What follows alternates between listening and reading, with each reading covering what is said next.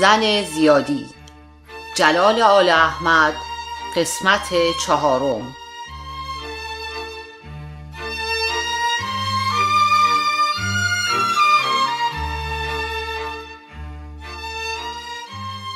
چهار عکاس با معرفت. آنکه از در عکاسخانه وارد شد و با لحنی عوامانه و گرم سلام کرد مردی سی و چند ساله بود که کلاه مخملیش را تا بالای گوشش پایین کشیده بود. صورتش برق می‌زد و بوی بسات سلمانی ها را می‌داد. یخش باز بود و کت و شلوارش انگار الان از گل چوب رختی مغازه دوخت فروشی پایین آمده بود. موی تنک دو طرفه صورتش از طرف بالا کم کم تنکتر می‌شد و هنوز به زیر کلاه نرسیده دیگر از مو خبری نبود. یکی از دو نفری که پشت یک میز نشسته بودند و با هم حرف می‌زدند بلند شد و در جواب سلام تازه وارد سری تکان داد.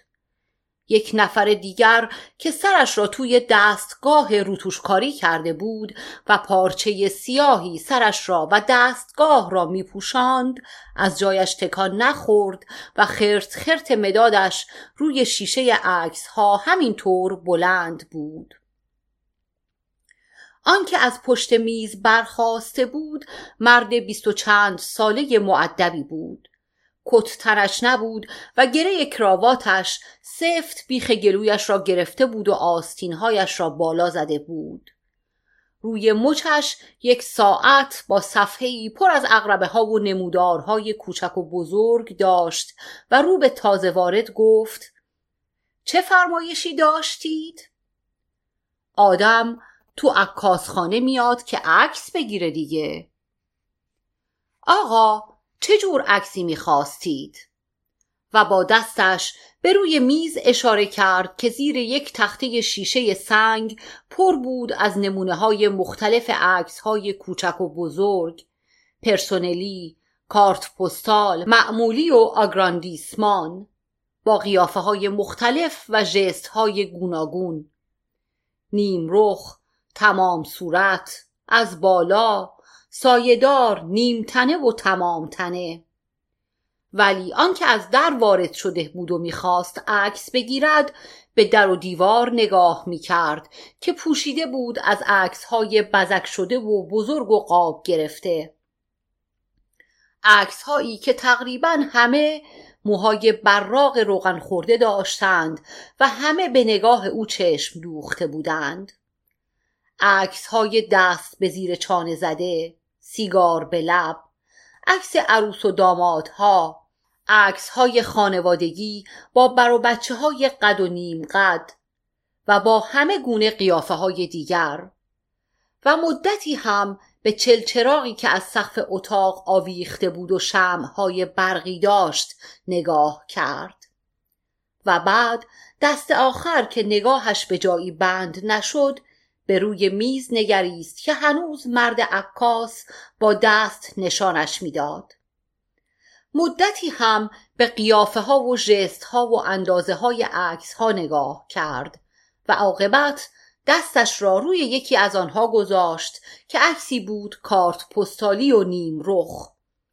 عکس جوانکی بود که موهای فرفری داشت و حتی خط اتوی دستمال سفید جیبش در عکس آمده بود. آقا چند تا عکس می‌خواستند؟ چند تا؟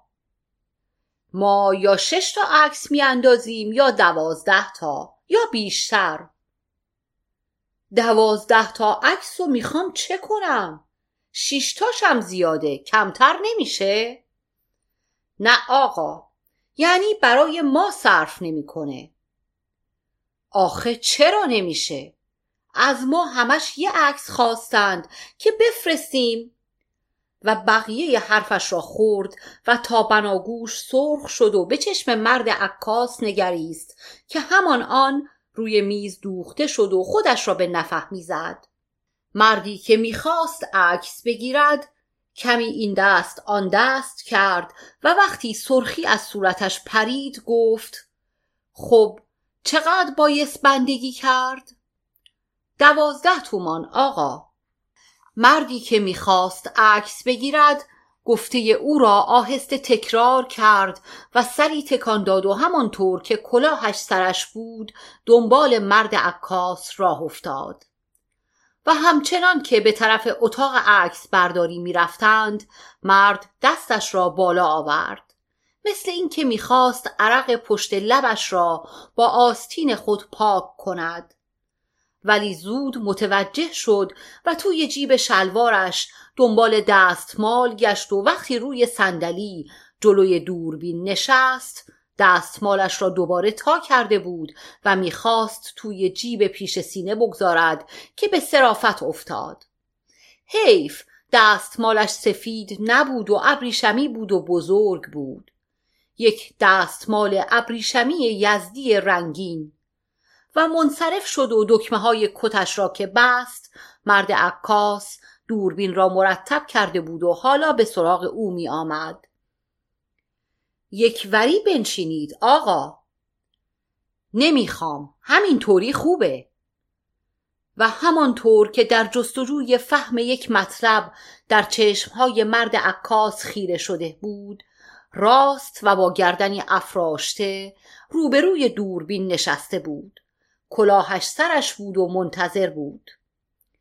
آخه عکسی که نشان دادید نیم رخ بود آقا. خب چیکار کنم که نیم رخ بود؟ حالا تموم رخ وردار. دوربینت که لک نمیشه.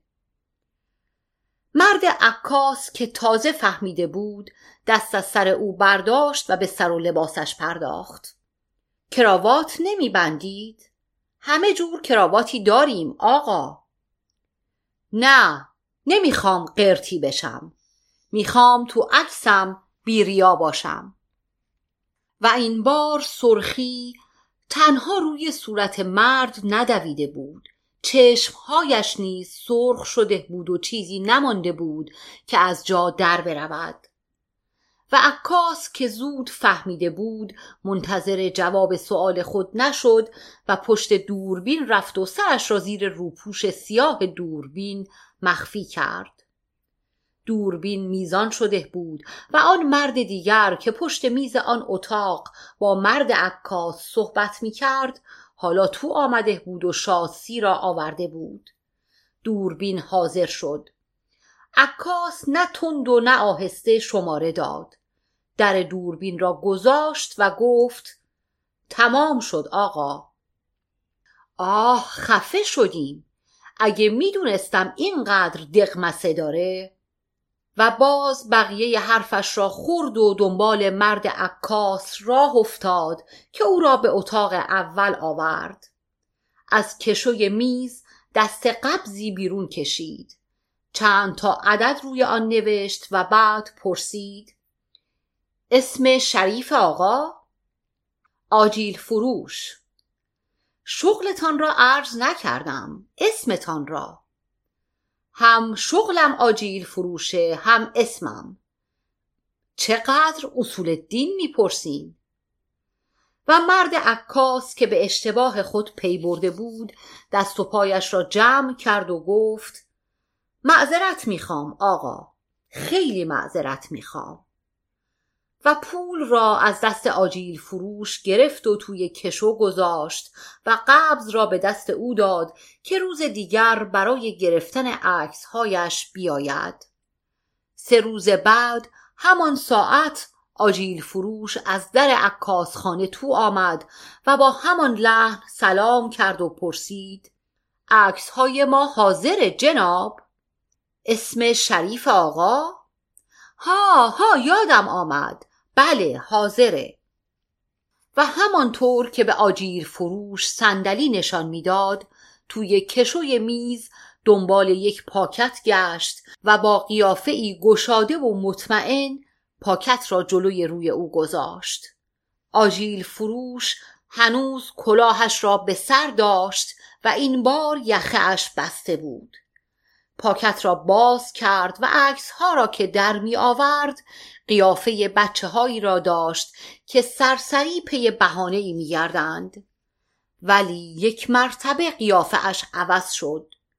خون به صورتش دوید و بلند شد و دو سه بار به صورت خندان مرد عکاس که با شادی و انتظار او را مینگریست چشم انداخت و باز به عکس ها خیره شد که در دستش زیر و رویشان می کرد و چیزی نمانده بود که آنها را خورد کند و وقتی حالش به جا آمد پرسید آخه این موها این موهای بغل صورتم آخه من که؟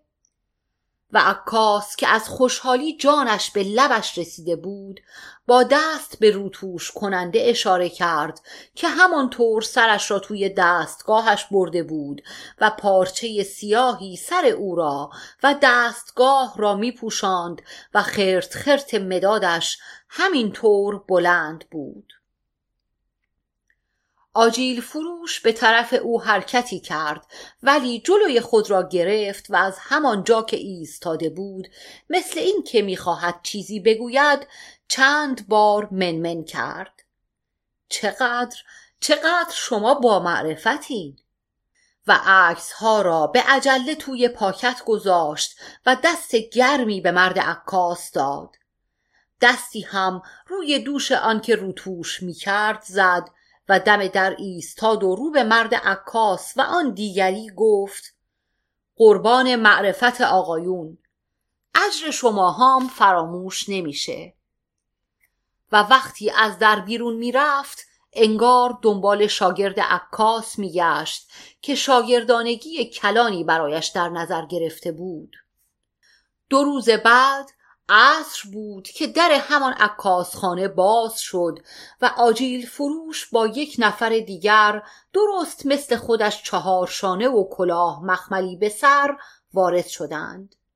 یک جعبه بزرگ زیر بغل آجیل فروش بود و پس از اینکه سلام کردند و نشستند آجیل فروش اینطور شروع کرد. رفیق ما می‌خواد عکس بندازه. می‌خواد سر برهنه عکس بندازه. یعنی میشه؟ چطور نمی‌شود؟ فقط باید کلاهشان را بردارند. نه مقصودم این نیست. مقصودم ملتفتم آقای آجیل فروش. مگر برای امر خیر نیست؟ قیافه هر سه نفر به خنده باز شد. آجیل فروش جعبه را روی میز عکاسی گذاشت و گفت قابل شما رو نداره. و رفیقش را به همراه مرد عکاس به آن اتاق دیگر فرستاد و خودش توی یک مبل فرو رفت. چلچراغی که از سقف آویخته بود و شمهای برقی داشت میسوخت. دیوارها پوشیده بود از های بزرگ و قاب گرفته. عکس هایی که تقریبا همه موهای روغن خورده براق داشتند و همه به نگاه او چشم دوخته بودند. عکس عروس دامادها عکس های خانوادگی با بر و بچه های قد و نیم قد و با همه گونه قیافه های دیگر. و آنکه پای دستگاه روتوش نشسته بود همانطور سرش زیر پارچه سیاه بود و خرت خرت مدادش روی شیشه عکس ها بلند بود.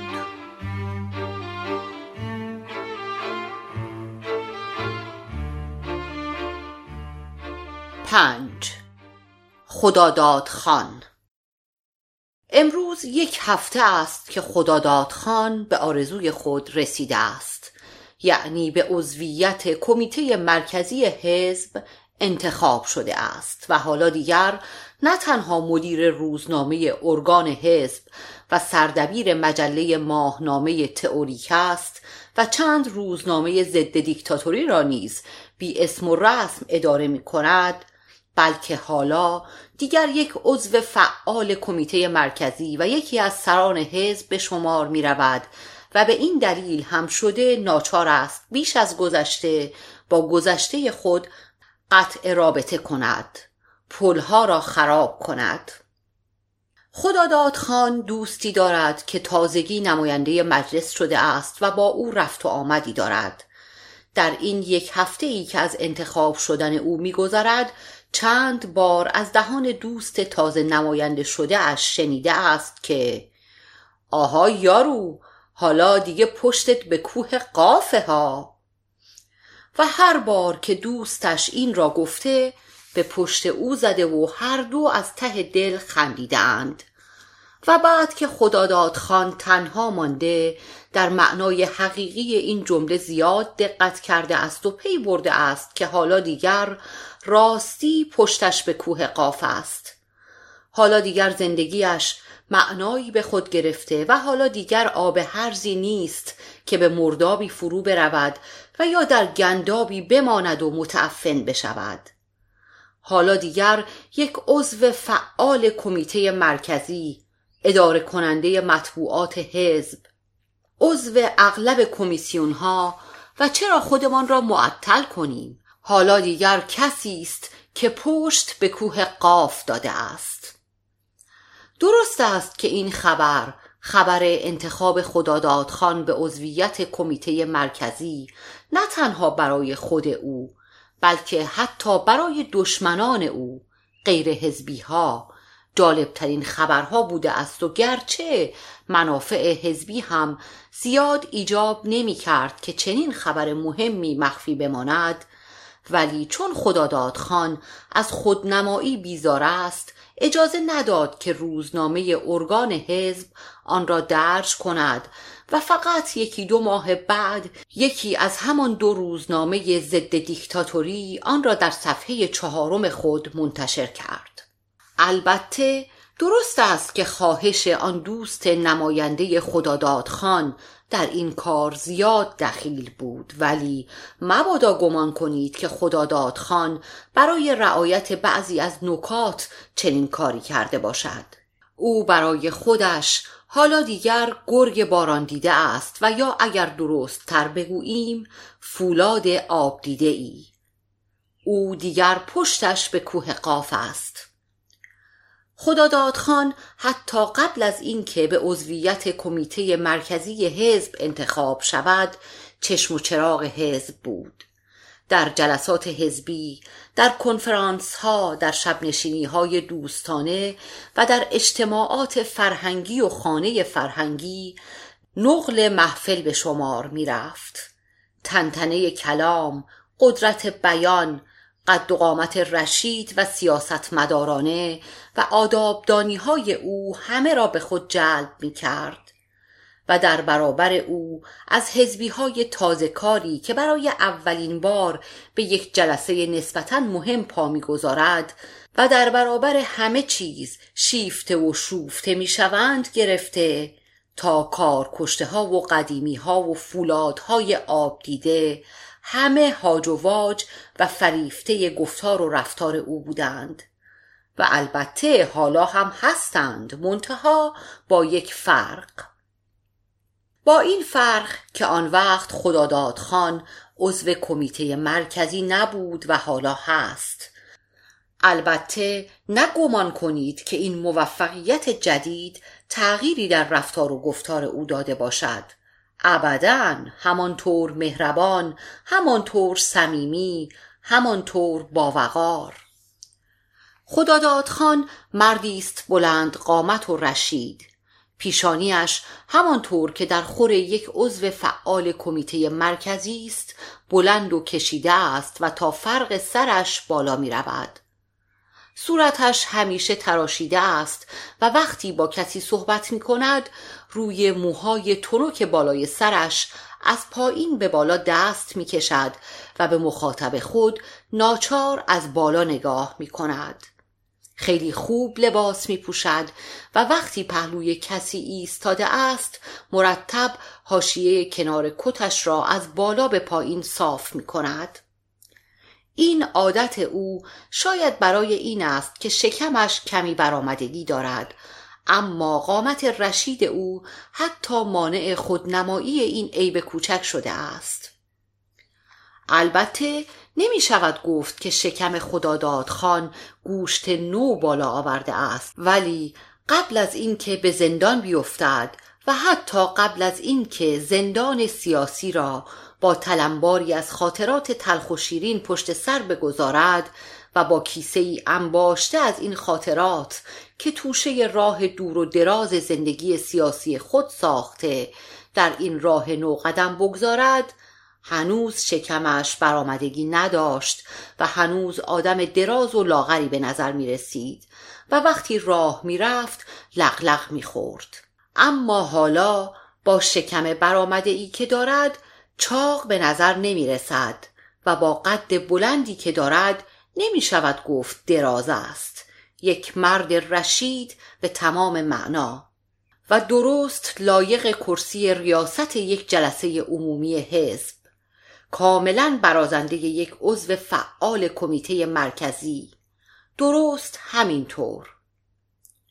درست است که خداداد خان حتی قبل از انتخاب به عضویت کمیته مرکزی هم چشم و چراغ حزب بود ولی در محافل بسیار بالاتر حزبی هنوز آدم قابل اطمینانی نبود و گرچه پنج سال از بهترین سالهای جوانی خود را در زندان دیکتاتوری دفن کرده بود و در این سالهای اخیر هم در محافل فرهنگی و خانه فرهنگی با بسیاری از آدمهایی که نامشان به اوف و ایسکی ختم می‌شد آشنایی پیدا کرده بود ولی هنوز به مجالس نیمه سیاسی و نیمه دوستانه پا باز نکرده بود و هنوز از نظر دستگاه رهبری آدم قابل اعتمادی تشخیص داده نشده بود. در صورتی که هر حزب ساده ای هم این مطلب را می‌دانست که شرط انتخاب به عضویت کمیته مرکزی رابطه داشتن با مجالس نیمه سیاسی و نیمه دوستانه است. از حق هم نباید گذشت که قسمت اعظم این بیاعتمادی را خود او باعث شده بود. به این طریق که تا مدت بسیار کوتاهی قبل از انتخاب شدن به عضویت کمیته مرکزی به قول خودش در حزب یک position critique گرفته بود و از افراد دسته ای بود که انتقاد می کردند و با اصل تمرکز حزبی چندان آشنایی نداشتند. درست است که خداداد خان به فشار همین دسته برای عضویت کمیته مرکزی پیشنهاد شده بود و آخر هم به فشار همانها به این سمت انتخاب شد. ولی تقریبا شش ماه قبل از انتخاب شدن پی برده بود که اصل تمرکز بسیار لازمتر و اساسیتر است تا اصل دموکراسی. و به همین علت رفت و آمد خود را به محافل انتقاد کنندگان تقریبا بریده بود و به جای آن به محافل فرهنگی و خانه فرهنگی بیشتر حاضر می شد. و در همین ایام بود که توانست دو سخنرانی درباره با اصل تمرکز خوب بگیریم و به هاویوریسم در سیستم حزبی ایراد کند و به هر صورت حالا نه تنها مثل همیشه چشم و چراغ همه نوع محافل حزبی و غیر حزبی و فرهنگی و خانه فرهنگی است به خصوص از اینکه قبل از آشنا شدن با محافل نیمه سیاسی و نیمه دوستانه به عضویت کمیته مرکزی انتخاب شده است سخت به خود میبالد. به قول دوست تازه نماینده شدهش حالا دیگر پشت به کوه قاف دارد و در کریر سیاسی آینده او حتی بدبین ترین دوستان او هم نمی‌توانند تردیدی بکنند. خداداد خان همیشه یک مرد اصولی و با پرنسیب بوده است. همیشه حتی قبل از انتخاب شدن به عضویت کمیته مرکزی که به هر صورت مرکز همه پرنسیب هاست. در هیچ موردی حاضر نیست از عقاید خود یک قدم پایین تر بگذارد به خصوص در مسائل حزبی و اجتماعی. و درست است که او از قماش سیاستمدارهای معمولی این مملکت نیست که از رفت و آمد با این یا آن سفارت دستشان به جایی بند شده باشد ولی او حتی به خاطر حفظ اصول هم شده آن هم اصول حزبی پس از انتخاب به عضویت کمیته مرکزی ناچار است با یک محفل دوستانه خارجی مربوط باشد. البته این ارتباط را نمی شود ارتباط با یک محفل خارجی دانست بلکه بهتر است آن را رفت و آمد به یک محفل نیمه سیاسی و نیمه دوستانه شناخت. در حقیقت چیزی هم جز این نیست. همان آدمها و همان حرف و سخنها و همان گفت و شنیدها و اتخاذ تصمیمها که در یک کمیته حزبی یا در یک محفل فرهنگی و خانه فرهنگی هست در آنجا هم هست. اما با همه اینها چون خداداد خان آدمی است بسیار ریزبین در این رفت و آمدها گاه به گاه ناراحتی هایی در درون خود حس می کند اما چه می شود کرد؟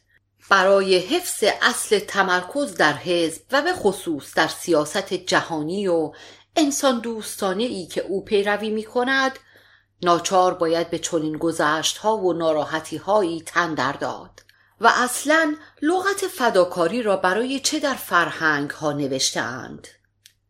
به هر صورت خداداد خان هم جزو آنهایی است که در سال 1320 از زندان خلاصی یافتند. البته او جزو آن دسته از زندانیان سیاسی نبود که چون سابق چشم طمع به املاک مازندرانشان دوخته بود به زندان افتاده باشند. در سلک پین دوزهایی هم نبود که چون یک بار کفش یک کمونیست را واکس زده بودند به زندان افتادند. در ردیف عطار و بقالهایی هم حساب نمی‌شد که یک مفتش تأمینات با آنها خورده حساب پیدا کرده باشد و در میان کاغذهای عطاریشان مستمسکی برای زندانی کردنشان پیدا کرده باشد. او را از روی نیمکت های مدرسه به زندان برده بودند و درست است که در تشکیلات آن زمان فعالیت شایانی نداشته است اما زبان خارجه می‌دانسته است و احتیاج رفقا را برآورده می کرده است.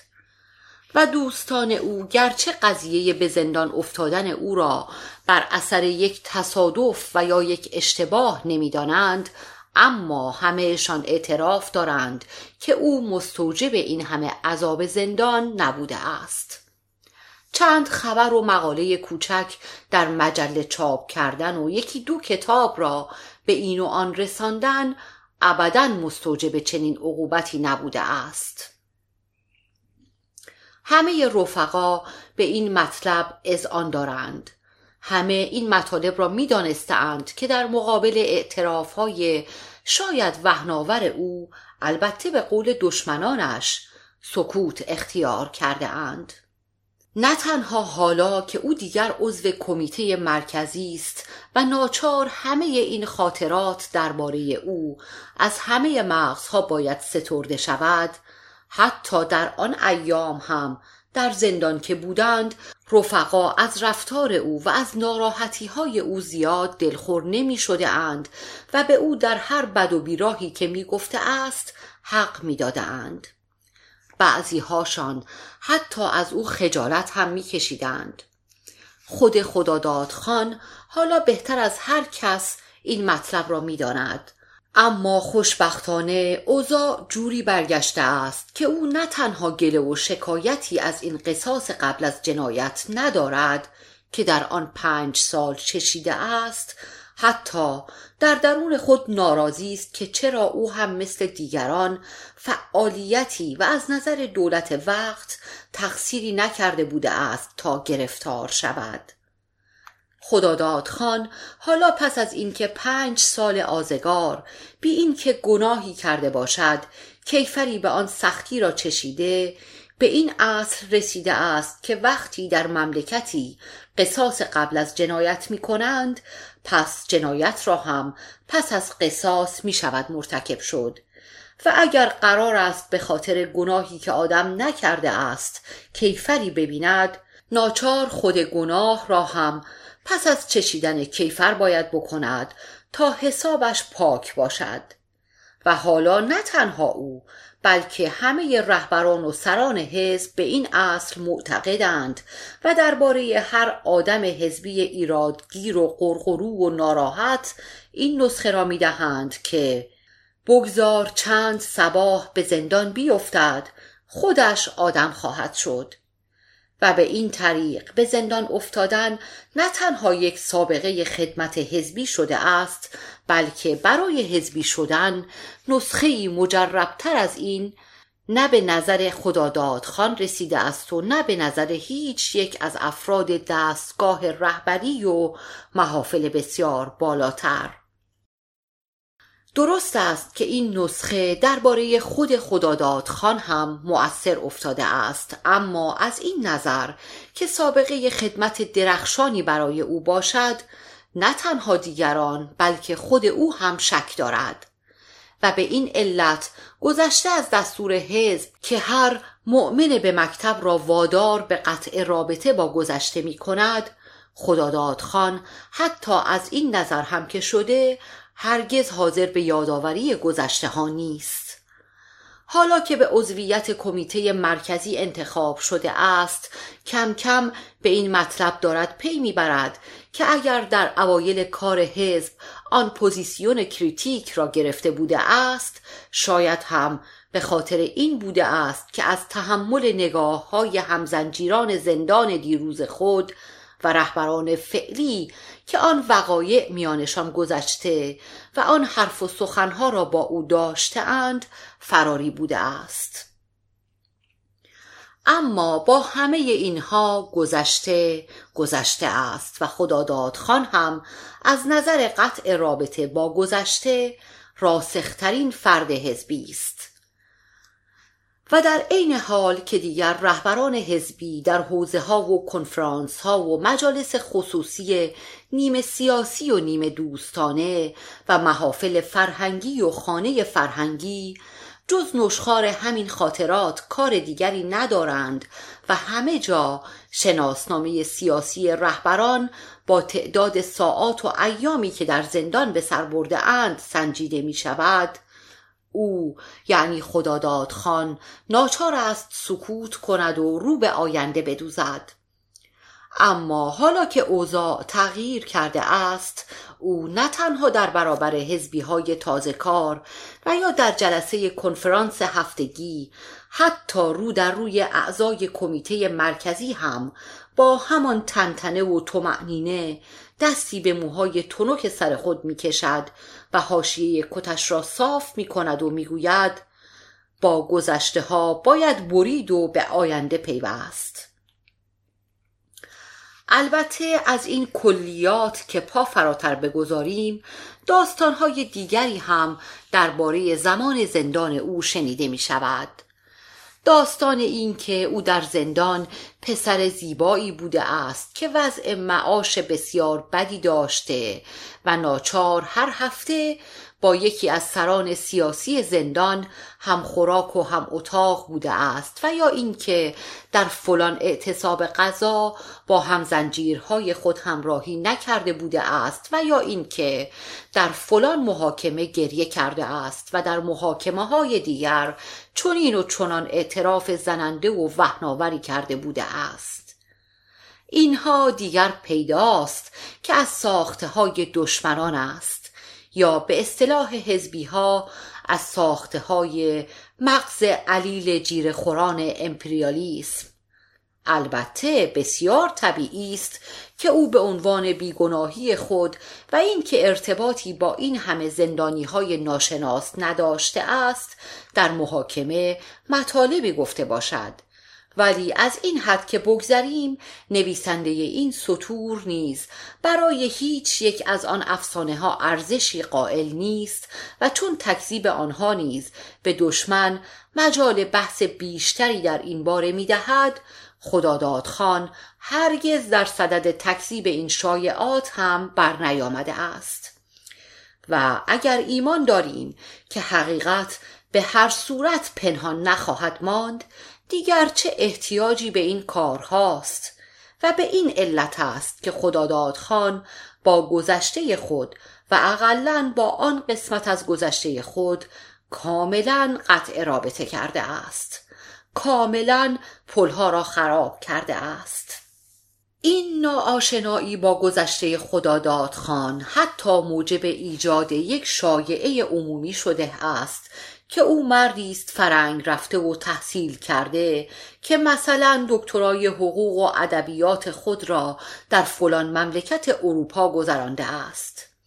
درست است که خداداد خان هیچ گونه مدرک تحصیلی مسلمی در دست ندارد.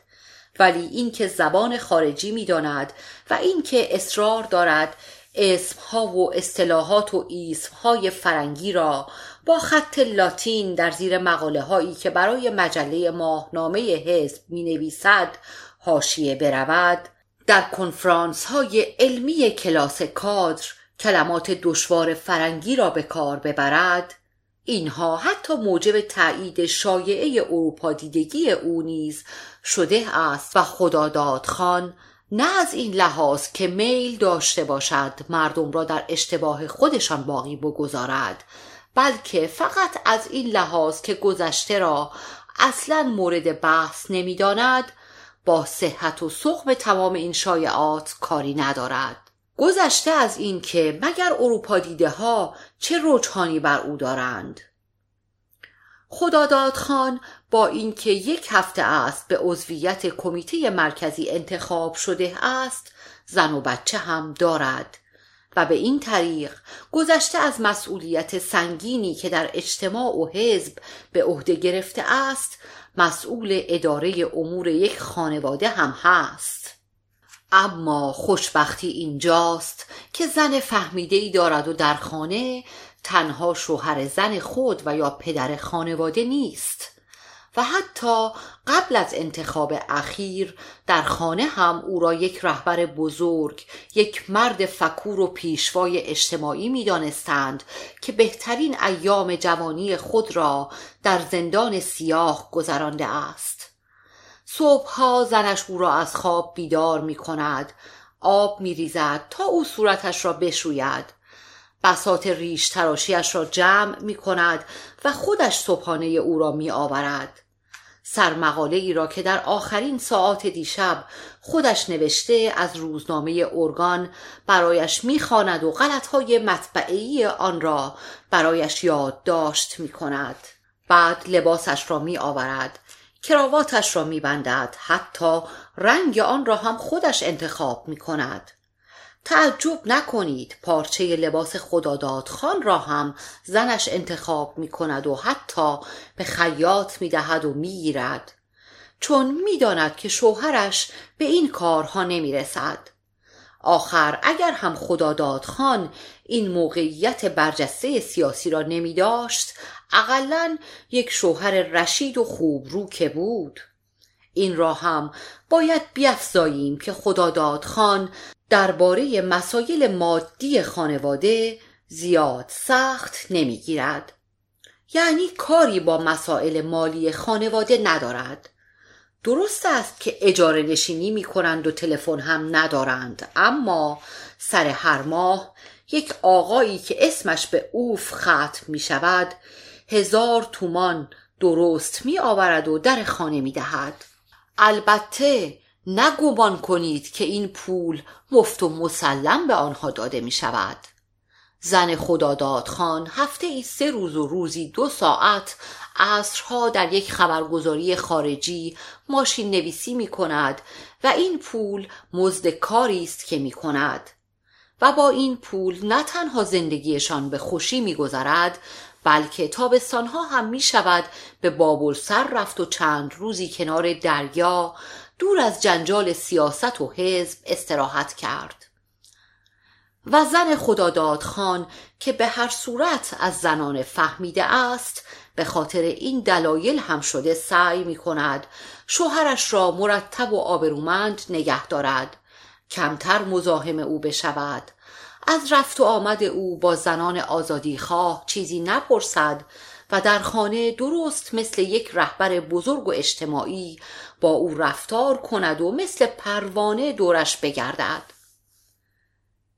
شاید فکر کنید که خداداد خان از داشتن چنین زن خوب و فهمیده ای که ماهی هزار تومان حقوق می‌گیرد بسیار خوشبخت است. ولی تا کنون هرچه فکر کرده است به خصوص در این یک هفته که به عضویت کمیته مرکزی انتخاب شده به این نتیجه رسیده است که هر زن دیگری را می گرفت جز این نمی توانست باشد. در مقابل او که این همه خودش را فراموش کرده است و اصلا به خاطر کارهای اجتماعی نمی‌تواند به خودش برسد دیگران وظایفی دارند که گیرم زن او نباشد باید خیلی بیش از اینها به او برسند.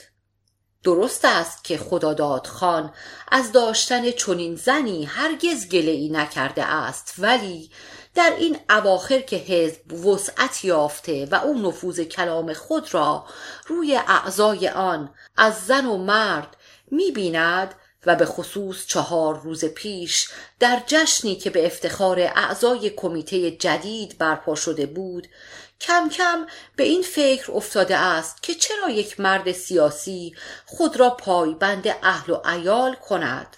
به خصوص دو تا دختر خانم مبارز و نویسنده هم هستند که هر وقت به اداره روزنامه می آیند او را بیشتر به این فکر وامی دارند و او حتی گاهی کوشش می کند داستان اهل و ایال را هم ردیف گذشته هایی به حساب بیاورد که باید با آنها قطع رابطه کرد و پلها را با آنها برید. وقت خداداد خان خیلی تنگ است. همیشه آرزو می کند که کاش روزها چهل و هشت ساعت می داشت و یا او می توانست اصلا نخوابد. شبها دیر از محافل فرهنگی و خانه فرهنگی و مجالس نیمه سیاسی و دوستانه برمیگردد و دیرتر میخوابد و صبح ساعت نه برمیخیزد تا ریشی به تراشد و سر مقاله خودش را از روزنامه ارگان بخواند و صبحانه ای بخورد و دستی به سر و گوش زنش بکشد ساعت ده شده است و او از خانه یک سر به سراغ دوست تازه نماینده شده اش می رود که منتظر اوست و هر روز صبح پیش او psychologie des foules می خواند. و تا ظهر اگر هم از psychologie des foules بحثی به میان نیاید اقلا شور و مشورتی کرده اند و به رتق و فتق امور جاری پرداخته اند. سر ظهر از آنجا با ماشین دوستش به اداره روزنامه می رود تا دو ساعت بعد از ظهر گرفتار کار عادی روزنامه و مجله های حزبی است. یکی از فلان کمیته حزبی شکایت دارد. دیگری درباره رپورتاژ ای که از فلان میتینگ ضد دیکتاتوری تهیه کرده است با او مشورت می کند آن دیگری داستانی نوشته است که نمی‌داند آن را چطور تمام کند. و آن دیگری ترجمه ای را که از یک مجله نیمه آسیایی و نیمه اروپایی کرده است به نظر او میرساند. و خلاصه هر کس با او کاری دارد. از در اتاق کارش که وارد می شود تا دو ساعت بعد از ظهر نزدیک به صد نفر را راه می اندازد و این گرچه خسته کننده ترین کار هاست و داد خداداد خان همیشه از این روتین کشنده به آسمان است اما تنها تسلای خاطر او نیز در همین هاست. برخوردی که در این دو ساعت با حزبی ها و غیر حزبی ها دارد شکایت آنها را که می‌رسد دردهایشان را که دوا می کند ناراحتی هایشان را که برطرف می کند حرفهایی را که برایشان می‌زند و اصولی را که در همان مراجعه های کوتاه یک روب ساعته برای هر یک از آنها می‌گوید همه اینها نه تنها مراجعه کنندگان را با دلی امیدوار از در اتاق بیرون میفرستد حتی به خود او نیز قوت قلب می‌دهد. خداداد خان سر میز نهار به خصوص روزهایی که با زنش نهار می‌خورد و حرفی ندارد تا بزند بیشتر درباره این برخوردها و اثر گرم کننده ای که دارند می اندیشد. حتی اخیرا این طور حس کرده است که از آنچه به مردم می‌گوید بیشتر خودش دلگرم می شود حس کرده است که به این طریق مطالبی را به خودش تلقین می کند کم کم پی برده است که مهم فهمیدن یا نفهمیدن طرف نیست. طرف می‌خواهد بفهمد می‌خواهد نفهمد. مهم این است که گوینده مطالب را برای خودش می‌گوید. به خودش چیزی را تلقین می کند یا دست کم برای موقع سخنرانی تمرینی می کند و از این نظر هم که شده خداداد خان در هر صحبت کوتاهی و با هر مراجعه کننده حزبی و یا غیر حزبی فراموش نمی کند که مطالبی درباره گذشته و مطرود بودن آن و لزوم قطع رابطه با آن و نیز درباره آینده و الزام هماواز شدن با آن بگوید. دو بعد از ظهر کار روزانه که تمام شد با آن دوست نمایندهش یا با رفقای کمیته و هفته ای دو روز هم با زنش در هتل پالاس نهار می‌خورد. البته در اوایل از رفتن به هتل پالاس ناراحت بود و حس می کرد که محیط زندگی برجواها آبی نیست که او بتواند در آن شنا کند. اما بعد که فایده هر تکه از سرویس غذاخوری روی میز را درک کرد و به خصوص پس از آنکه با به کار بردن کارد و چنگال های جور و آنجا آشنا شد حس کرد که نه زیاد هم ناراحت کننده نیست و از آن وقت تا کنون به این مطلب می اندیشد که با سلاح برجوازی باید به جنگ برجواها رفت و این برجواهایی که خداداد خان به جنگ آنها رفته است به خصوص در روزهایی که با دوست تازه نماینده شده اش غذا می‌خورد سر میز آنها هستند و او را هم در شور و بحث امور سیاسی و غیر سیاسی خود شرکت می دهند. معمولا ساعت چهار بعد از ظهر خداداد خان از هتل بیرون می آید و در این ساعت کار حوزه ها و کنفرانس ها و کمیته ها تازه شروع می شود. از این جلسه به آن کمیته و از آن به این کنفرانس و از آنجا به این شورای مشورتی و به این صورت تا ساعت یازده وقت خداداد خان به بحث و انتقاد و تصمیم میگذرد و آن وقت تازه موقع محافل فرهنگی و خانه فرهنگی و مجالس نیمه سیاسی و نیمه دوستانه است. اوقات روز خداداد خان به این طریق سپری می شود برای روزهای تعطیل به اندازه کافی میتینگ و بازرسی و مصاحبه و ملاقاتهای بسیار خصوصی با محافل بسیار بالاتر هست. و به هر صورت او هرگز فرصت این را نمییابد که به خودش برسد یا مطالعه بکند یا چیزی بنویسد.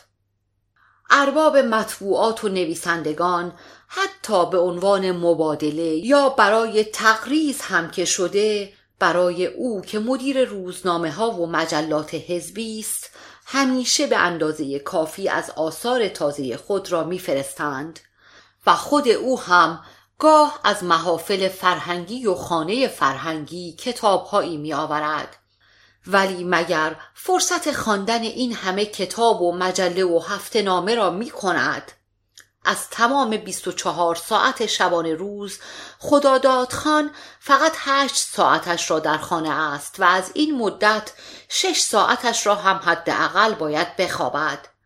و در دو ساعتی که صبحها خانه است دیدیم که چقدر کار دارد. ولی با وجود همه اینها خداداد خان خیلی دلش می‌خواهد قبل از اینکه از خانه بیرون بیاید یک روب ساعتی هم مطالعه کند. ولی اغلب اوقات تنها کاری که می‌تواند بکند این است که از هر کتاب و مجله ای چه خارجی و چه فارسی اسم و خصوصیات و فهرست مطالب آن را به خاطر بسپارد. و اگر وقت بیشتری داشته باشد مقدمه آن را هم بخواند. وزیر چند جمله اش را خط بکشد و بعد کتاب یا مجله را گرچه مهرخانه فرهنگی هم روی آن خورده باشد در یک قفسه کتابخانه اش که همه از این نوع کتاب ها و مجله هاست بگذارد. خوشبختی در اینجاست که خداداد خان حافظه ای قوی دارد و همین نگاه های سرسری او را با فعالیت های اکادمیک اروپا و آسیا و به خصوص با ترقیات علمی و فرهنگی و ادبی ممالک نیمه اروپایی و نیمه آسیایی آشنا می کند. البته این را هم فراموش نمی کند که در هر محفل و مجلسی و در هر کنفرانسی از تازه های عالم هنر و ادبیات و حتی علوم چیزی بر زبان براند و اسم چند کتاب و نویسنده خارجی را ذکر بکند.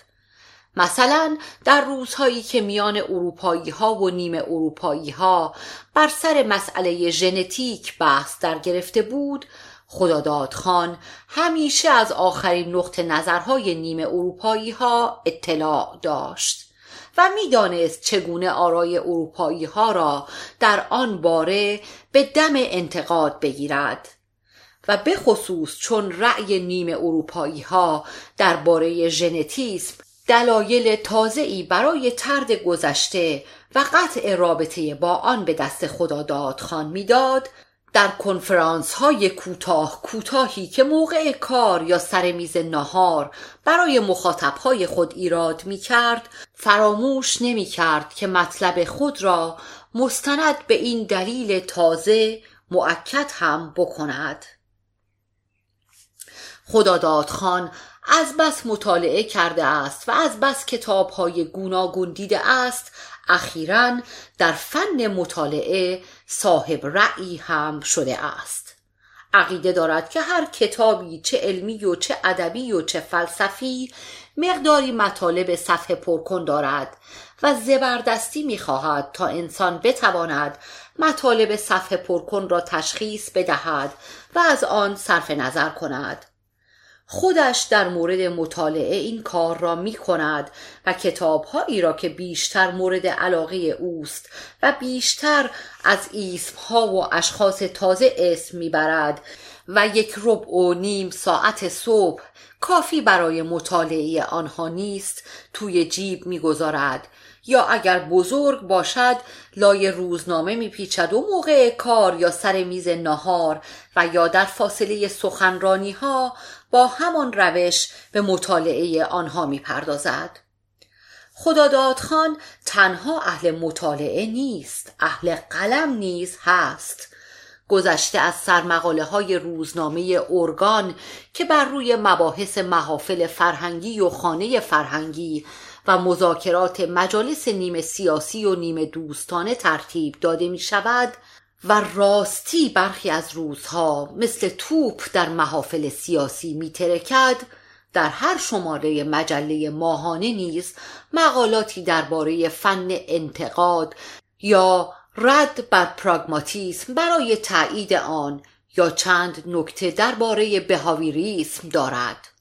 گاهی هم به عنوان تفنن داستانی می نویسد و یا شعری می سراید و حتی به یاد جوانی و سالهای قبل از زندان ترجمه هم می کند و البته نویسندگان تازه کار به اندازه کافی در اطراف روزنامه و مجله می پلکند که با کمال میل آثار نیمه تمام خداداد خان را تمام کنند. یا یادداشت هایی را که برای فلان سخنرانی برداشته بوده است بدل به یک مقاله سنگین برای درج در مجله ماهانه بکنند. البته درست است که خداداد خان همیشه یک مطلب را چند بار در سخنرانی ها یکی دو بار در سرمقاله ها و بعد در کلاس کادر و دست آخر به صورت مقاله تئوریک مجله ماهانه در می آورد ولی فراموش نباید کرد که تذکر و تکرار یک مطلب باید به صور مختلف باشد تا اثر خود را ببخشد. به خصوص اگر مطلب درباره قطع رابطه با گذشته باشد درباره خراب کردن پلها باشد.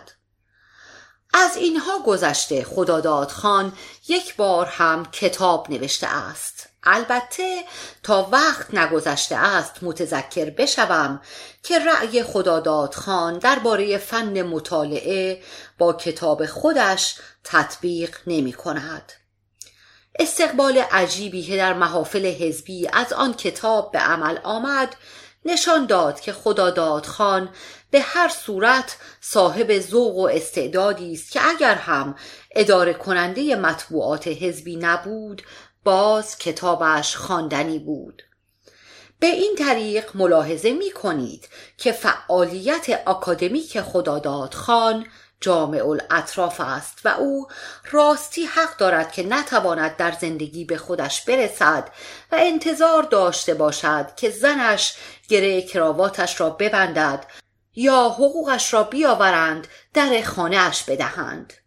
خداداد خان پیش از اینکه به عضویت کمیته مرکزی انتخاب بشود یکی دو سال هم در یک ایالت شمالی مسئول تشکیلات بوده است و بعضی از دوستان او که نتوانستند موفقیت های او را داشته باشند عقیده دارند که اگر او پیش از اینکه به محافل نیمه سیاسی و نیمه دوستانه پا باز کند به کمیته مرکزی راه یافته است مسلما به این علت بوده است که در آن یکی دو سال مقدمات کار خود را فراهم کرده بوده است.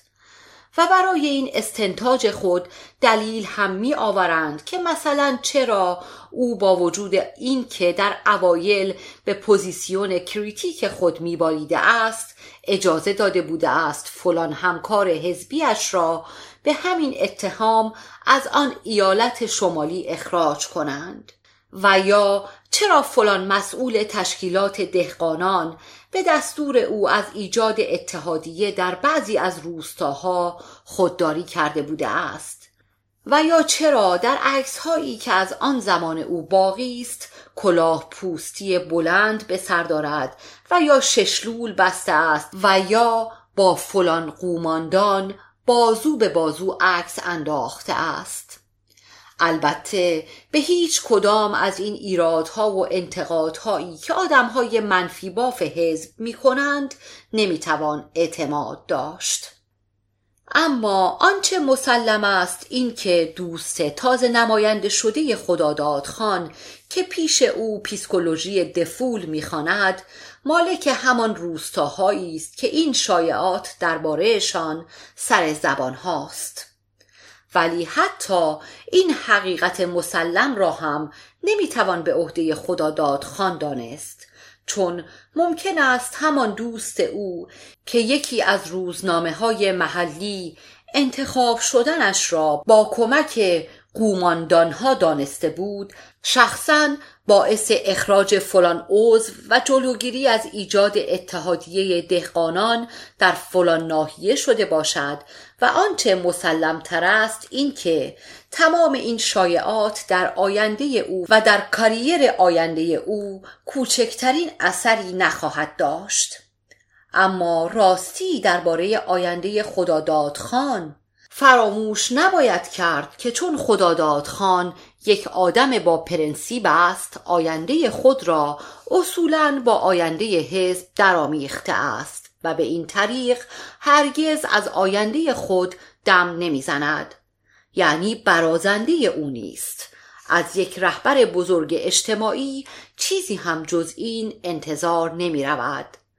درست است که او با گذشته ها بریده است و چشم به آینده دوخته اما درباره آینده به همان چشم دوختن اکتفا می کند و هرگز چیزی از آنچه را که از دور می بیند بر زبان نمی آورد یعنی در خور شعن او نیست. اما اطرافیان او و همه حزبی ها عقیده دارند که فردا وقتی نهزت به قدرت رسید برای وزارت فرهنگ که نه باز هم در خور شعن او نیست. مثلا برای ریاست دانشگاه هیچ کس بهتر از او در میان سران نهزت پیدا نمی شود. البته خود او هم در گوشه و کنار در این باره مطالبی شنیده است ولی هرگز به روی خود نیاورده است. اما این را هم فراموش نکرده است که در های با آن دوست تازه نماینده شده اش گاهی درباره مقررات دانشگاه و تعداد استادان آن و موسم انتخابات ریاست آن سوالاتی بکند و در میان کتابهایی که اخیرا زینت بخش کتابخانه شخصی او شده است یک راهنمای دانشگاه هم هست به زبان فارسی و چند کتاب دیگر به یک زبان نیمه آسیایی و نیمه اروپایی که روی همه آنها کلمه اونیورسیتت را می شود خواند. البته درست است که خداداد خان به آینده چشم دوخته است ولی اینطور نیست که فکر درباره این آینده او را از زندگی روز از اجتماعی که در آن مسئولیت مهمی دارد و از رهبری مردم منصرف کند. فکر و ذکر او این است که هر روز بهتر از روز پیش مطبوعات حزبی را اداره کند. آدمهای حزبی را تربیت کند. نهزت را قدم به قدم به جلو براند و هرچه بیشتر که ممکن است وسایلی برانگیزد تا هم خودش و هم دیگران از فولادهای آب دیده گرفته تا تازه کارها گذشته را به فراموشی بسپارند و به آینده بپیوندند و آینده چه بیاید چه نیاید برای او فرقی نمی کند. چون او حالا دیگر پشت به کوه قاف داده است. حالا دیگر زندگیش معنایی به خود گرفته است. حالا دیگر آب هرزی نیست که به مردابی فرو برود. حالا دیگر عضو فعال کمیته مرکزی شده است.